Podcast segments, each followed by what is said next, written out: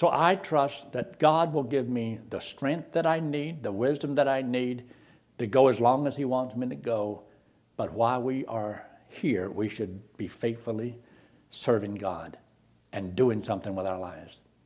So whenever you see this and understand this, then look there again in Ephesians in chapter 4, where it makes this statement about the measure in verse 13. Unto a perfect man, unto the measure of the stature of the fullness of who?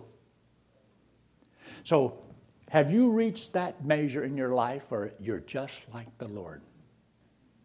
It's a high calling, isn't it? Do you think everybody in this room has a little work to do yet? We haven't yet arrived. But to have the unity that we should have and to do what God wants us to do, it's all in the book. Now, in verse 19 of chapter 3, I want you to see that.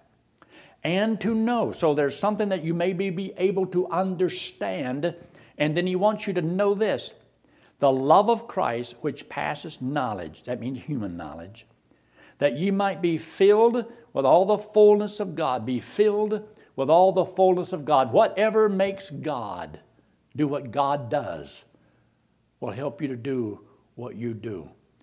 And he talks about in the book of Colossians in chapter 2, when he talks about in him, Christ, dwelleth all the fullness of the Godhead. And you have God as your Father, you have the Holy Spirit indwelling you, and you have the example of Christ you have all that you need and all that I need. Wouldn't it be neat if we could just do all of this without the interruptions of the lust of the flesh, the trials of life? If we could just wipe all of that away, sometimes it seemed like it would be, it'd be so much easier. But then we would get no treasures. We would get, there'd be no, no war, no, no medals, no, no achievements. But because of all those things, and you do it in spite of that, then you're really going to have to love the Lord more than you love anything else in the world, or you'll let anything in the world stop you. Does the love of God constrain you that makes you do what you do? And nothing, nothing can stop you. That's powerful stuff. Then you look there in chapter 4 where it makes this statement how that you used to be and now how that you are. See there in verse 22? That you put off concerning the former behavior, manner of life, the old man, which is corrupt according to the deceitful lust. That old nature that you have is deceitful. Lust are deceitful. They promise you joy and pleasure and happiness and all this, and will give you praise and honor and glory. Do your own thing, go your own way but it's deceitful. God's kind of fun has no sorrow that follows it the next day. I've watched a lot of people rebel against God, but I've never seen one of them win. They never win. You'll win if you'll serve the Lord all your life. Not just Christians enter the race, run the race. And if you want to finish well, you need to run well. And are you running well? You did run well. What teaching caused you not to run like you ought to? Who did hinder you from obeying the truth? So he makes a statement here in this verse, in verse 21. If so be that ye have heard him and have been taught by him, as the truth is in Jesus, then there's something to put off and there's something to put on. See, God pictures it like, hey, take off those old clothes and put on some new clothes. Put off that old man and put on a new man. So that's why he says in verse 24, and that you put on the new man. Well, how do you put on this new man? Well, look at the verse right before it, verse 23. And be renewed in the spirit of your mind. In other words, don't be conformed to this world, but be transformed by the renewing of your mind. How do you renew your mind? With the Word of God, that you may prove or discover what is that good and acceptable and perfect will of God. So the question comes down is okay, now, I know what I'm supposed to do. All right? Am I disciplined? Are you disciplined?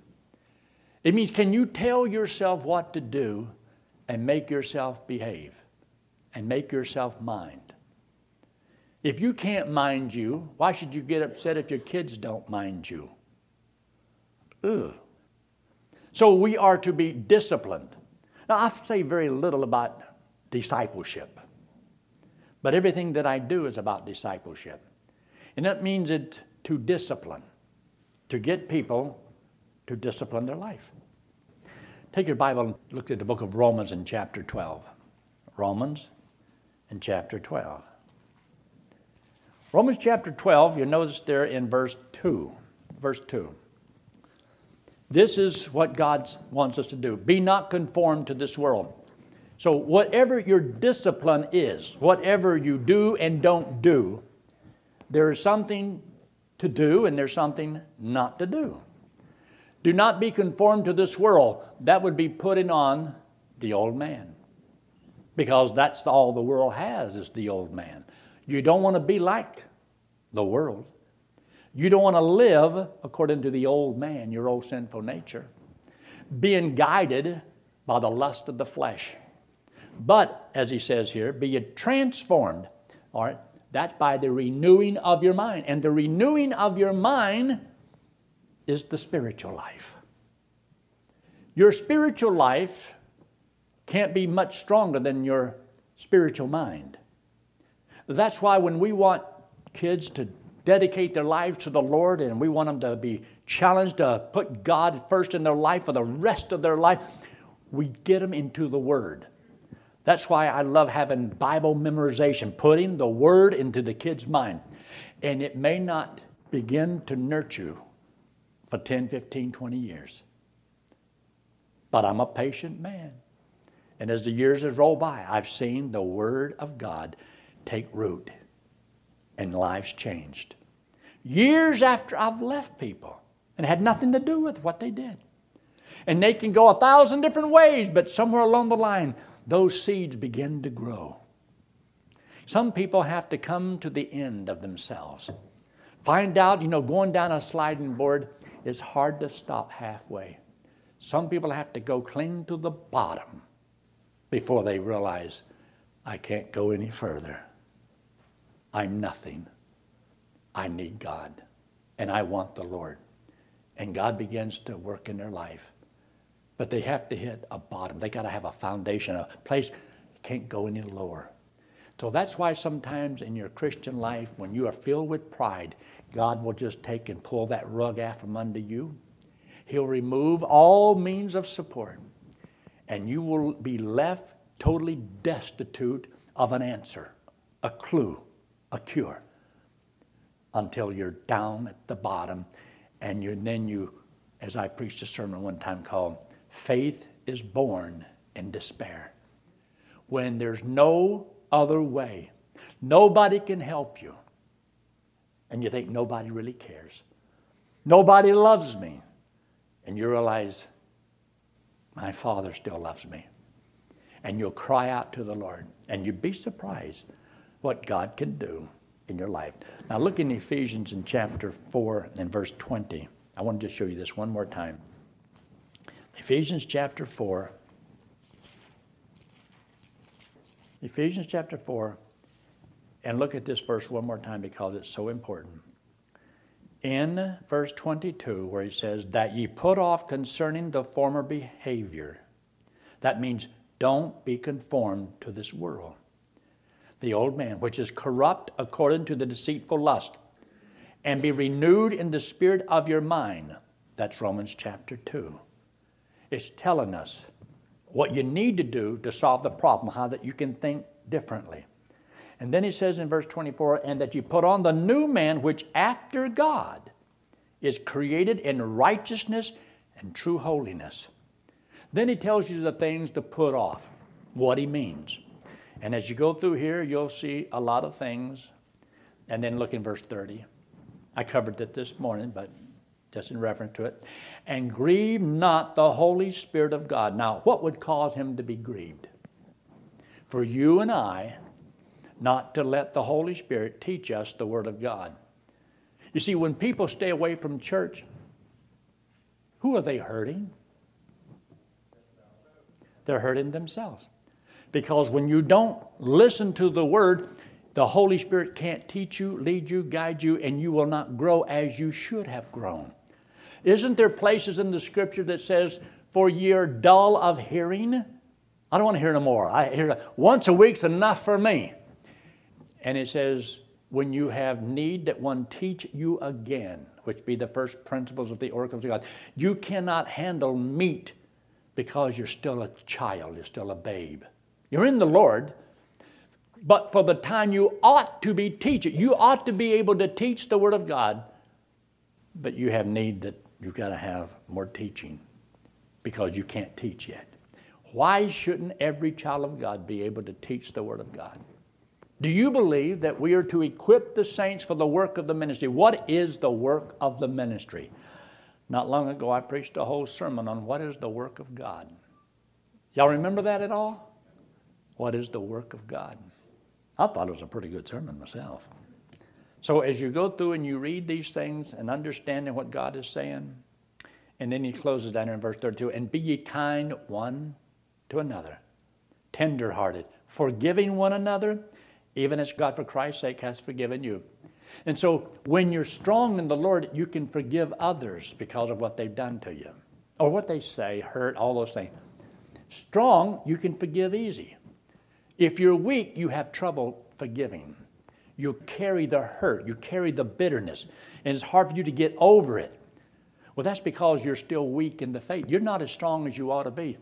You see, those are signs that your spiritual life is in trouble. When you become envious and filled with jealousy, you see, you can't be filled with the Holy Spirit and filled with envy and filled with jealousy and filled with malice all at the same time. Something's wrong. So you, you want the love and the joy and all those things, but there's other things that fills your life and you think about and you dwell upon and it can be very corruptive, as the scripture says, and cause you not to be what God wants. 2 Corinthians chapter 10. 2 Corinthians in chapter 10. And you notice that there's just a, a, few verses here I want you to look at from verse 3 down to verse 6. Because as a child of God, remember, how are you doing spiritually? Well, we don't fight our battles with tanks and guns and hand grenades and bazookas and so forth. Ours is a spiritual battle that we're involved in. And there's all kinds of spirits who control a lot of people and teach them things that are not true. And they believe the lie. And because they believe the lie, they want to teach you a lie. And sometimes people can be used to say the, the meanest, ugliest things. Now, you won't believe this now. I was in a restaurant one day, and I think it was McDonald's, and the computer was down, and and I had given her the money, you know, to pay for my food. And the girl behind the counter did not know how to make change. They were a high school kid, but they didn't know how to make change because they never make change. They don't have to worry about it. They just hit a button and then it comes out there and there you got it. But they couldn't subtract. And I gave a $5 bill and it was like $3 and something, and they couldn't come up with the difference. They didn't know what it was. So I tried to help, and then somebody else had to come over she was just totally, you know, beside herself. A little embarrassed, a little ashamed, but it still happened. There's a lot of people like that. If you don't have to use your brain, you just punch a button. You don't have to think anymore. We almost got to that place. I remember when I had to remember a phone number. I don't have to remember any phone numbers anymore. Do you? Call Dan Hall. So, well, that was easy. So I don't have to remember anything like that. I don't even have to, I, I used to have to look at a map to find out where I'm going. I don't have to do that. Navigate to Calvary Community Church. Turn left, turn right, go a half a mile, blah, blah, blah. You are there at your destination. I had one of these in my motorhome. I was trying to find the People's Baptist Church there in Corpus Christi, Texas. And I'm driving down the interstate at 70 miles an hour. And the little lady comes out there and says, You are there. I looked at Betty and I says, Honey, We're not there. And it, I'm on the expressway going 70 miles an hour, and it says, You're at your destination. I talked back to the little lady. I says, I am not. I, with the expression to come back on, You are too. Now stop. I wasn't even close. I was 10 miles away. So sometimes you get the wrong information. But the other day I was at a restaurant, and so I walked up there, and she was having computer problem. And so I, I says, um, you are able to give change without the computer, aren't you? And she looked up at me. She was a little frustrated because. She looked at me and she says, I'm not that dumb. and I realized I said the wrong thing. I, I, said the wrong thing. But I was remembering what experience that I had with somebody else. so today I saw her again and I said, I need to apologize for you. I said, I didn't mean to offend you. I said, I, I was wrong. I shouldn't have done that. I said, but this is what had happened before, and I just didn't know whether or not could you give change.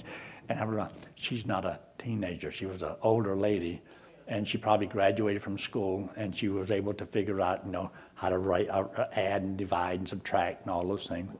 So after I apologized, oh, she was fine. She was fine. It didn't bother her at all, but it bothered me that I bothered her, and I didn't want her to think that these smart aleck preachers, that they just. So I, I apologized to her. And uh, didn't leave her a tip, though, but I apologize. Now, one more scripture I wanted to share with you. Well, I have a bunch of them. I, I never get to finish all my sermons. But um, let's, let's look at 1 Thessalonians chapter 5. 1 Thessalonians chapter 5. Now, we know that the Bible tells us to rejoice always. Rejoice, rejoice, rejoice. But in 1 Thessalonians chapter 5, and look there in verse 16 Rejoice evermore, pray without ceasing. In everything give thanks, for this is the will of God in Christ Jesus concerning you. If you know the will of God and you believe that you are doing what God wants you to do, did you know you shouldn't get upset if God allows things to come into your life that you can't explain it seemed like there's no use for this.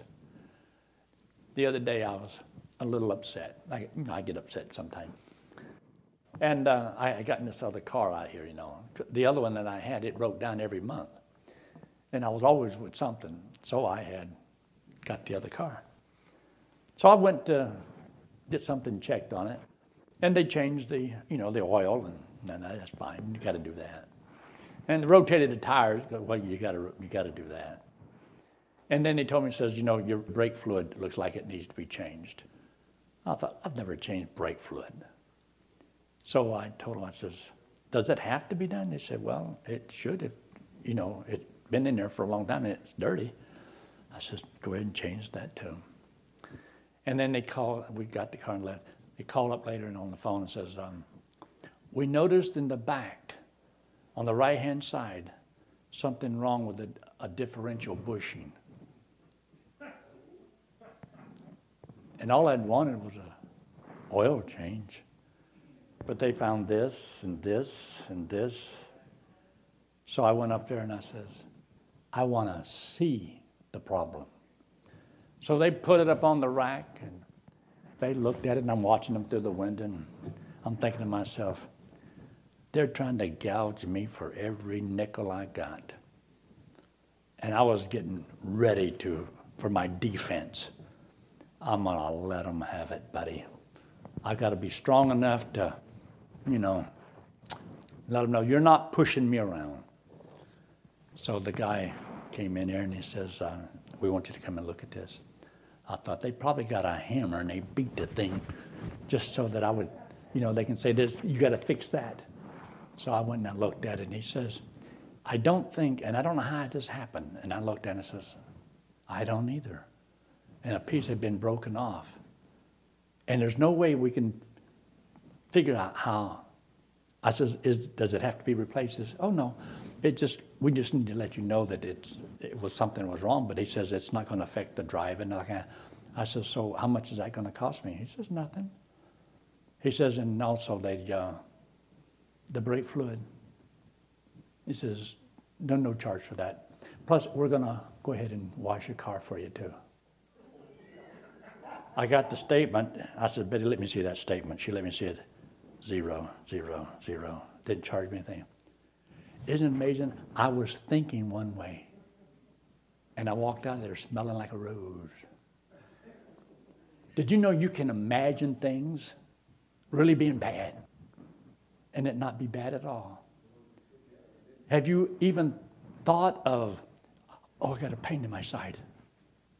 I'm dying. I'm dying. I know I'm dying. I got a pain. I never had that pain there before. And I, I, I got cancer. They have to operate and take out my whole side. And you'd be surprised how that, man, your mind can go wild. And all you had was gas. Something so simple. And you'd be surprised how fear can destroy your Christian life.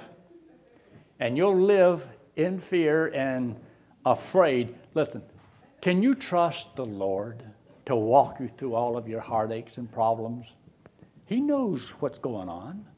God wasn't surprised by anything.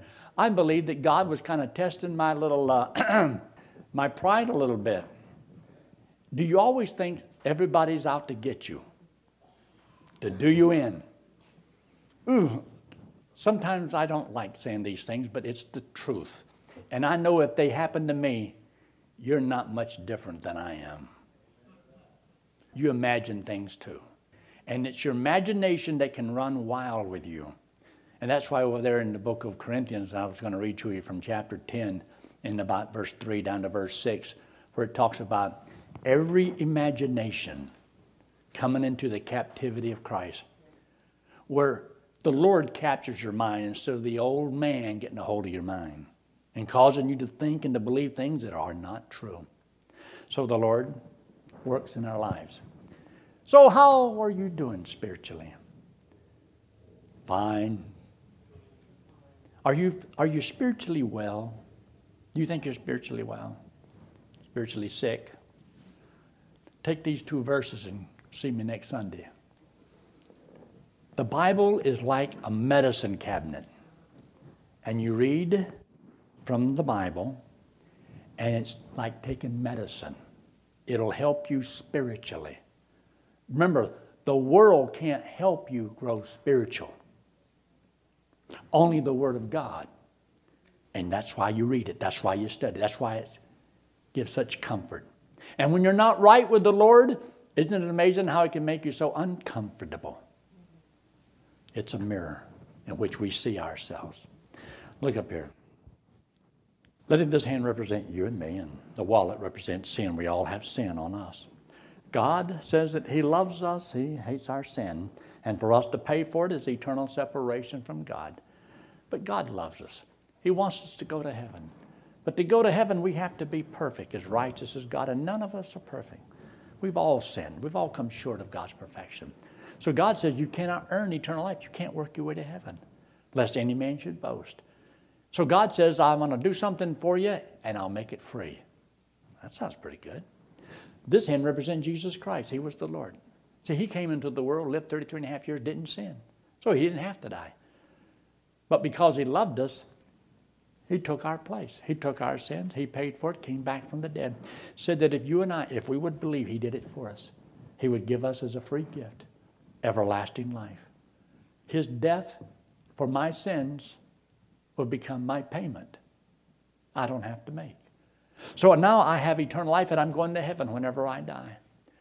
But I'm not there yet. So the Lord, in order to live here, gave me His power, the power of His mind, the Holy Spirit, to indwell us. And if you will yield yourself to Him, He'll teach you how to live. The Lord can teach you how to live, how to handle every trial, every tribulation, every temptation. He can teach you everything you need to know, but you got to let Him. He will take you through His Word and He will highlight things as you read and study it. And a lot of it, you won't even get it. It won't make any sense. You won't understand it. But all of a sudden, there'll be a verse that says, This is for you. This is for you. This is all you need right now. And then next time you read it, ah, I didn't see this before. And they'll teach you something else. It is the living Word of God.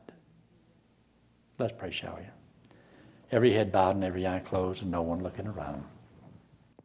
If you're here tonight and you've never trusted Christ as your Savior, you can do that right where you are. You don't have to stand up. You don't have to come forward. You don't even have to raise your hand. All you need to know is, I'm talking to the Lord, and God sees and He understands.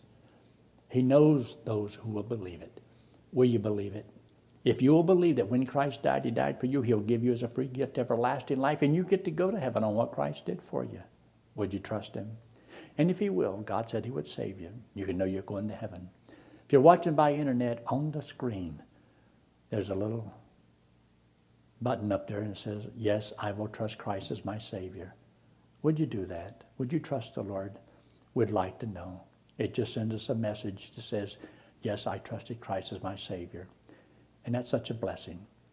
So with heads bowed and eyes closed, anyone all before we close, say, Yes, I will trust Christ as my Savior tonight and preach. I'd like you to pray for me. Anyone at all?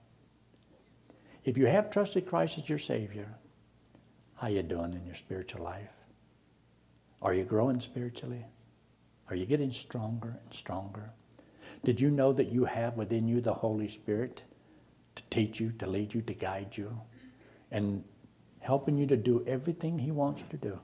He can walk with you through all of these trials that you have, and we have them.